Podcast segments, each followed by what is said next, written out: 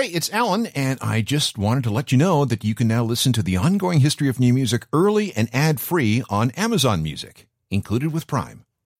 When you need mealtime inspiration, it's worth shopping Kroger, where you'll find over 30,000 mouthwatering choices that excite your inner foodie. And no matter what tasty choice you make, you'll enjoy our everyday low prices, plus extra ways to save, like digital coupons worth over $600 each week. You can also save up to $1 off per gallon at the pump with fuel points. More savings and more inspiring flavors make shopping Kroger worth it every time. Kroger, fresh for everyone. Fuel restrictions apply. One thing before we start the show I want to let you know about a special interview you'll hear at the end of this episode. It's with the host of a brand new podcast called Architects, the Architects of Art. The cool thing is this show is hosted by Director X and Taj Critchlow, two of the biggest music video directors on the planet. These guys are responsible for game-changing videos from artists like Drake and Coldplay and Kendrick Lamar and so many more. Hope you enjoyed the discussion. I sure did. That's coming up at the end of this episode. All right, let's get on with things. Over the last decade, there have been some very, very long overdue attempts at reconciliation with the First Nations and Indigenous peoples of North America. Now, there's still a very long way to go, but at least the process has begun. The treatment of Indigenous people makes for some really ugly history, but it has also been enlightening in positive ways. For example, we now have been learning more about First Nations music and the role people who identify as Native Canadians and Americans have played in the world of rock. Some are full fledged First Nations people, others have at least some Native blood. Some are well known, and others have been hiding in plain sight. And I think it's time that we go through some of these contributions. This is the ongoing history of new music podcast with Alan Cross.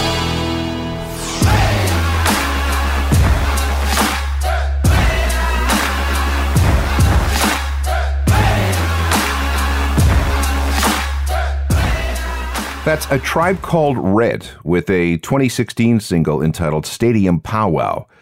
A Tribe Called Red is based in Ottawa and has included members of six nations of the Grand River, Cayuga First Nation, and Nipissing First Nation. They blend dance and hip hop and dubstep with First Nations music into a sound that's been called powwow step. And they began when two members realized that there was no club night in the Ottawa area, nothing in the Ottawa music scene that represented the music of their people. And the band grew from that, and they became increasingly involved in activism. They've since won Junos, they've won video awards, and they've had two Polaris Music Prize nominations. Welcome again. I'm Alan Cross, and this program on Indigenous alternative music has been suggested by a number of listeners. There's been a growing awareness of the music made by people of First Nations descent. Now, in Canada, we can credit Gord Downie's activism to a very great extent.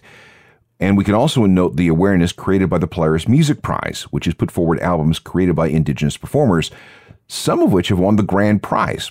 Still, some of what you will hear on this show will be unfamiliar, but there will also be a few songs that you've known for years. And you'll hear music from people who may not have realized have actual connections to Native communities. Here is a prime example the guy who popularized the idea of playing power chords on an electric guitar was a Native American. His name was Link Wray, and he was born in North Carolina to parents from the Shawnee tribe. But that ethnicity was obscured by census documents that identified him as white, but he was definitely Native American. In 1958, he released his first single, which was a fuzzy, distorted instrumental very unique for its day because it was recorded years before there was such a thing as a fuzz pedal for the guitar. At the time, electric guitars were supposed to sound clean and clear. Nobody was experimenting with distortion and feedback. But after messing around with an instrumental entitled Oddball and then poking holes in the speaker of his amp, Link came up with a dirty and dangerous sound. He retitled the composition Rumble because he thought it sounded like a street fight. And it did because it was banned by radio stations in both New York and Boston because it sounded like, and this is a quote, glorified juvenile delinquency. Now remember, this is an instrumental.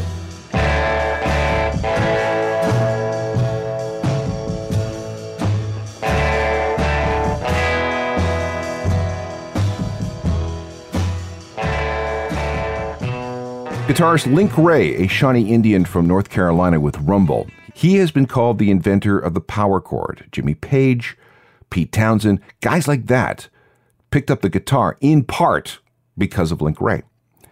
Another important guitarist with native blood is Robbie Robertson, best known for his work with The Band. His mom was a Cayuga and Mohawk raised on the Six Nations Reserve west of Toronto. Robbie's biological father was killed while changing a flat tire on the side of a highway. He was adopted by his mother's second husband, and then they lived out of Toronto, but mom frequently traveled back to Six Nations to visit family. Robbie had a radio on which he listened to rock and blues coming in from American stations. He worked as a carny as a kid, including in a freak show, before he started playing in bands at the age of 14. And from there, he became part of Ronnie Hawkins' backup group. And then Bob Dylan came along and hired this group to be his backup group. And then there was the period when Bob didn't need them, so they recorded on their own as the band. And it, it's fascinating that one of the most American sounding rock groups of the 20th century was actually made up of Robbie and a bunch of other Canadians. The only non Canadian was drummer Levon Helm. He was from Arkansas. Robbie's most famous solo work is a self titled album from 1987. This is from that record, and it was a big alt rock radio hit at the time.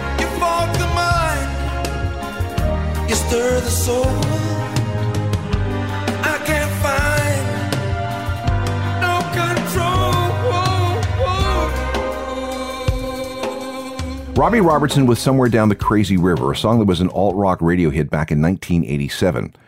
Robbie later went deep into his native Canadian roots with a 1994 album entitled Music for Native Americans and a 1998 record called Contact from the Underworld of Red Boy. It's also worth noting that Robbie worked on the music for the Martin Scorsese movie Casino and Gangs of New York and The Wolf of Wall Street and a couple of others. And he's also done film work with Oliver Stone, too. He's in the Rock and Roll Hall of Fame. He's in Canada's Walk of Fame. He has a Governor General's Performing Arts Award. He's in the Canadian Songwriters Hall of Fame. He's also an officer of the Order of Canada, and he inspired the Aboriginal Lifetime Achievement Award. Let me throw a few other names in here. You know how I said that some of our subjects are hiding in plain sight? Jimi Hendrix's mother, one quarter Cherokee, that made him, uh, what, one eighth? Did I have that right? Cher claims to be one eighth Cherokee heritage. She even had a single in 1973 called Half Breed. Rita Coolidge, the pop singer from the 80s, is also of Cherokee descent. A band called Redbone had a series of hits in the 1970s. The two brothers fronting the group were of mixed Native American origin. Then we have Blackfoot, a southern hard rock band that's been around in one form or another since 1970. Frontman and guitarist Rickey Medlocke, who was also in Lynyrd Skynyrd for a time, is a Lakota Sioux in Cherokee. Bass player Greg T. Walker, again another Skynyrd alumnus, is from the Florida Cree Nation. Joey Belladonna of Anthrax is part Iroquois on his mother's side. And how about this? Anthony Kiedis of the Red Hot Chili Peppers says somewhere in his family tree is Mohican heritage. This is a very brief history of indigenous alternative rock. A look at the contributions made by Native Canadians and Americans to our music. We're not going to cover everybody on the show, but we are going to touch on a bunch of names that everybody should know. Next up is Kashtin. This was Claude McKenzie and Florent Vollant two Innu men from the Maliotenam Reserve, which is along the St. Lawrence River in Quebec. Their name has two meanings. First of all, it means tornado in their language, but it's also a bit of a joke because some of the people back home thought that they were selling out. No, no, no, they said, we're cashed in. Kashtin sang in a language known as Innu Aimun, which is spoken by fewer than 12,000 people. There were three Kashtin albums, which not only became hits in Quebec, but also in parts of English Canada, France, and of all places, Greenland. I want to play a single from their self titled debut album. This single was played on Canadian alternative and college radio when it came out back in 1989.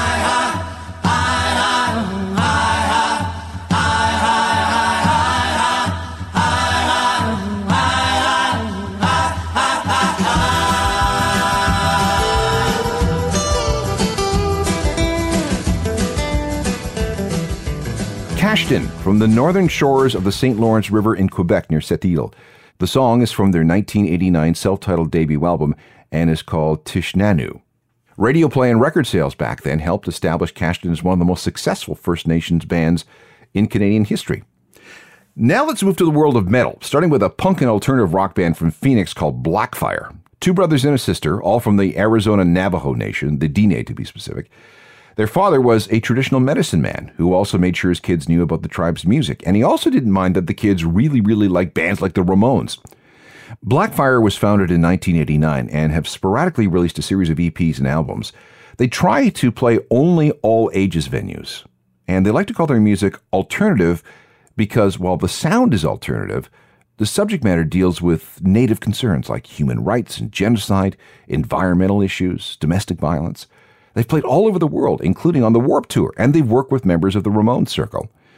Their best known album is probably a 2007 release called Silence is a Weapon, and from that is Indian Alien. This is Blackfire. I'm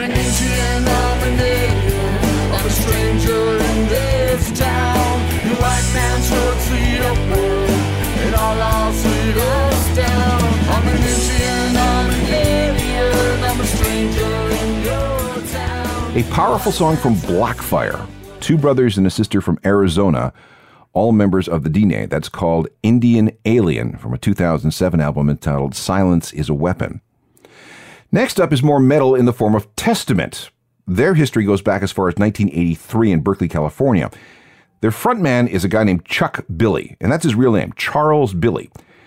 In addition to working with Testament, he's also contributed to Exodus, another metal band, and once had a shot at being the frontman for Sepultura. He's also friends with a ton of other big name metal dudes. Chuck fits into our history because his father was Native American. He's of the Pomo, a tribe indigenous to Northern California. He often acknowledges that when the band plays live. He participated in an exhibit at the Smithsonian called Up Where We Belong Native Americans in Popular Culture, and he's had his own display at the Hard Rock Hotel. By the way, I should point out, speaking of the Hard Rock Hotel, that the entire Hard Rock empire is actually owned by the Seminole tribe of Florida. 185 cafes, 25 hotels, 12 casinos, 74 countries. Okay, back to Chuck Billy and Testament. If you're familiar with the band, you'll know that there are more than a few songs inspired by Chuck's heritage. And here's one called Trail of Tears.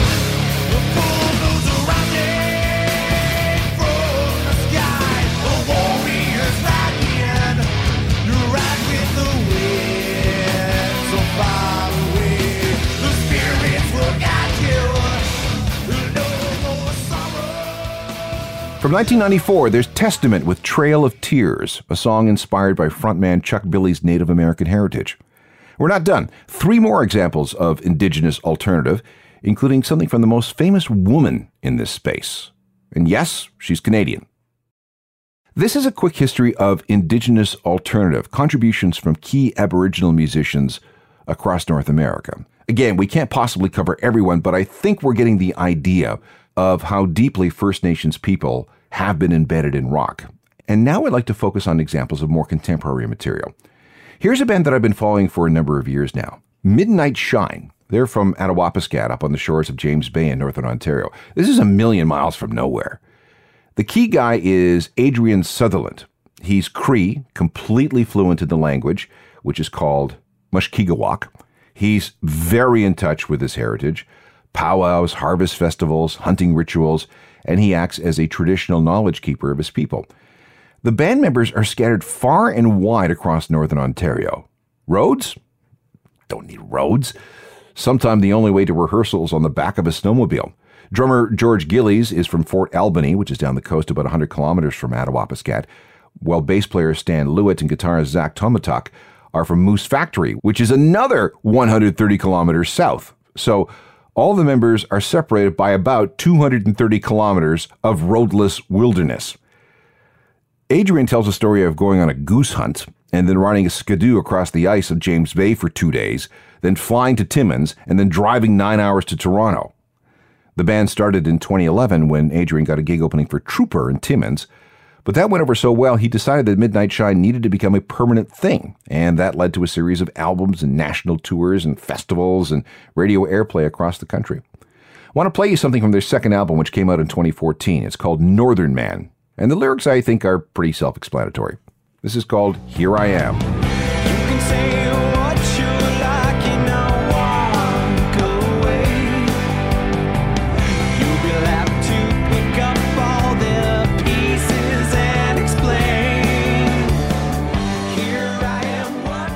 Attawapiskat in northern Ontario, a place that's been in the news for so many sad reasons like a housing crisis, a major suicide epidemic, drug problems, and more. Uh, but guys like Adrian Sutherland refuse to give up on their home and their neighbors. This is where we finally get to Buffy Sainte-Marie. Now, Buffy was born in the Qu'Appelle Valley in Saskatchewan in 1941, and she's been an activist for Native causes for as long as she can remember. She is a member of the Piapot Plains Cree First Nation, but then she was adopted and grew up in Massachusetts, and those adopted parents were of Micmac descent. In the 1960s, she developed as a singer songwriter and hung out in Toronto's Yorkville district at the same time as Neil Young and Leonard Cohen and Joni Mitchell and John Kay, who would later form Steppenwolf, and many others. Other people started covering her songs Janis Joplin, Donovan, and even, much later of course, Courtney Love. She had a hit protest song towards the end of the 60s called Universal Soldier, which became an anti Vietnam anthem. In the early 70s, she was the leading female voice in the effort to make the plight of Native Americans heard. This was known as the Red Power movement, something she said got her banned from some radio stations. She became a regular on Sesame Street, teaching kids about Native culture. In 1982, she won an Academy Award and a Golden Globe and a BAFTA for the song Up Where We Belong, which was sung by Joe Cocker and Jennifer Warnes in the movie An Officer and a Gentleman. She's also a visual artist who has had exhibitions in galleries all across North America. She has a nonprofit called the Nihewan Foundation for the American Indian, which reaches out to young people from tribes all across North America and even out to Hawaii. And I could go on with all the honorary doctorates, the Juno Awards, the Hall of Fame Awards, all the other assorted awards. But I do need to mention this. In 2015, at the age of 74, she won the Polaris Music Prize for her album Power in the Blood. And then in 2017, she came out with a record entitled Medicine Songs, which was a mix of new recordings, covers, and re recordings of her older songs. The album leads off with this song, which also features vocals from Tanya Tagaq. She won the Polaris Music Prize in 2014, and she is an Inuk throat singer from Cambridge Bay in Nunavut. This double shot is called You Got to Run.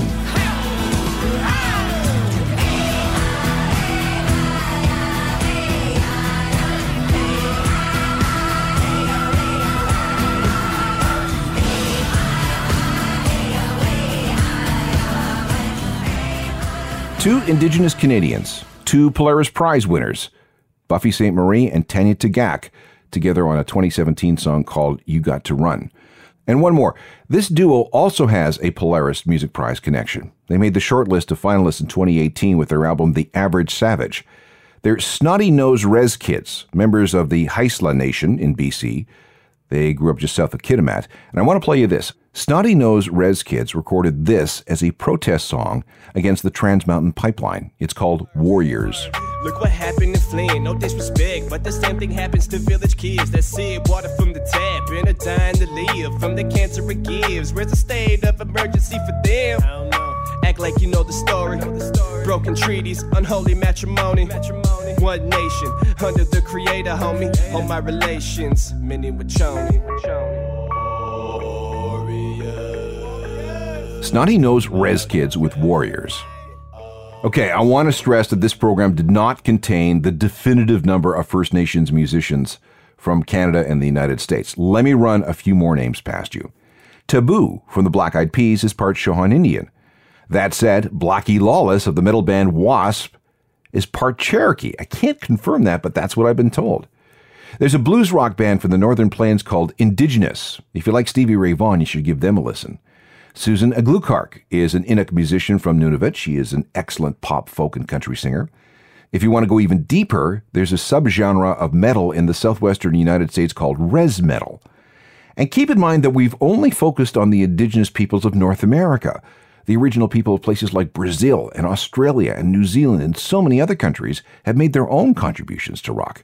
For example, there's a Maori metal band from New Zealand called Alien Weaponry who are really good. Lots to discover here. So if you have any more information, please pass it along to alan at alancross.ca and I'll archive it for further use. Meanwhile, I hope you can join me on my website, which is a journal of musicalthings.com. It's updated every day. It also comes with a free daily newsletter, which will keep you informed on what's happening. You can also find me on Facebook, Twitter, and Instagram. We should connect. And oh, all the ongoing history podcasts. They're available through iTunes or wherever you get your on demand audio. They're all free, of course. And if you can, please rate and review. That helps us a lot. Technical productions by Rob Johnston. Thanks for listening. I'm Alan Cross. You've been listening to the ongoing history of new music podcast with Alan Cross. Subscribe to the podcast through iTunes, Google Play, Stitcher, Spotify, and everywhere you find your favorite podcasts.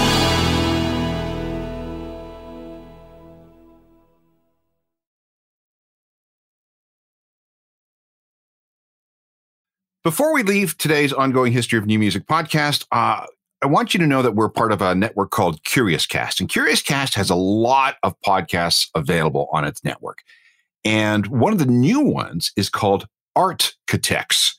And I have two of the hosts of Artcatechs with me here. Uh, we have Taj Critchlow and Director X.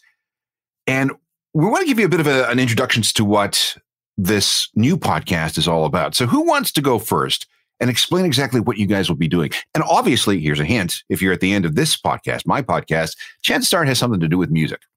So our show is pretty much about it's in the world of music. It's pretty much us sitting down with uh, storytellers that come from music videos.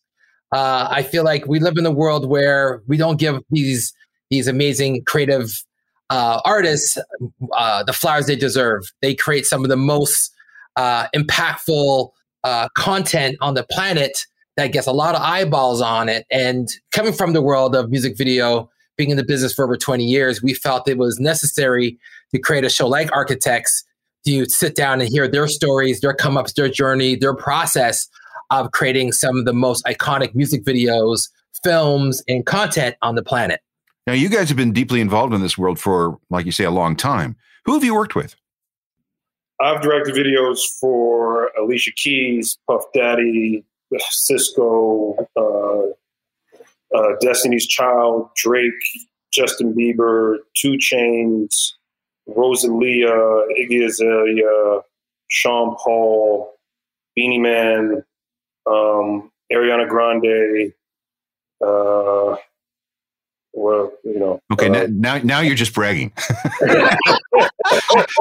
Korn, John Mayer, the list goes on. Like we, this has literally been um, a crazy journey, and and I would say X is the goat because as long as he's been doing it, like like late '90s to now, it's still relevant. Uh, You know, like we broke our our production company fella with uh, this music video for uh, for DJ Khaled, Drake, and Bieber called Pop Star. So it's it's it's been a crazy journey, and um, and we're two kids from Brampton, Ontario that uh, went out to you know make art that broke out to the world and now we're using our podcast as another form of storytelling but through an audio uh, medium okay.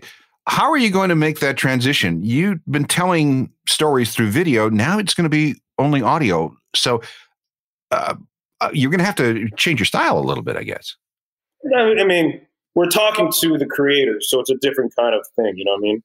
Um, the the story is the story of the maker, so it's not conceptualizing music and visuals to it. It's talking like the last, the first podcast, the debut of our of the show was with Dave Meyers, um, another guy that's been in the game for a long, long time, and just talking about that the philosophy behind his approach to art, the work he's done, and you know, as well digging into some of the larger world issues out there. Like we have a whole talk about Black Lives Matter uh, on that podcast, and being a white director and his perspective coming up in a black music uh, world. So it's just a it's a little different than what we're used to doing. Without any spoilers, give me the kind of stories that you'll be telling. Give me an example of a story. I guess examples is pretty much their come up, um, what they what gravit what what drew them in to get into this world of uh, filmmaking, um, their influences, um, their highs, their lows, and pretty much their breakthrough moments. And and a lot of times, to your point, um, Alan, like when you watch a music video, you're just seeing the end result, but you don't see what what went into to make that product and and that that piece of art as far as the storyboards and the, the art direction and sitting down with your head department and the collaboration. So it's pretty much we're we're we're giving them that kind of you know close set behind experience where you get to see the process of how uh, we get to the finish line, right? I've I've always I've often watched music videos and wondered where the hell did this come from? What kind of headspace do you have to be in to come up with these images, these storylines, these you know things? Uh, and and I have no idea. Yeah, it's it's and that's the point of the show. Like, look, we're probably like around the same age. Like, I came up, I came up in the '80s era where that's what made me fall in love with music videos, right? The MTV Much Music era, watching videos by like Madonna and Peter Gabriel and like Phil Collins and and Michael Jackson and uh, uh, and Aerosmith. And I was always fascinated by music videos and the storytelling and the dancing and the style and all that stuff. And that's what got that's what made us fall in love with the art. So imagine if you could go back in the days and sit down with Duran Duran and talk about the Hungry Like a Wolf video. Like what the hell compelled you guys to be in this jungle and and and just going through this crazy, crazy story and sitting down with like the best of the best and hearing their the stories of the directors working with Madonna and working with the Stones. And that's the beauty about the show. It's like we get that access to these filmmakers to these artists. I've worked with the biggest and brightest artists in the entertainment business but learn about that journey that creative journey that collaboration to make the work that we see that's now on television or on YouTube. And and before we jump I just want to say please follow us at Architects Pods uh, I can't wait for this. Sounds like a great series. Looking forward to it. It's called Architects with Karena Evans, Taj Critchlow, and Director X. And uh, I can't wait to hear some of these stories. Thank you so much, you guys. All right.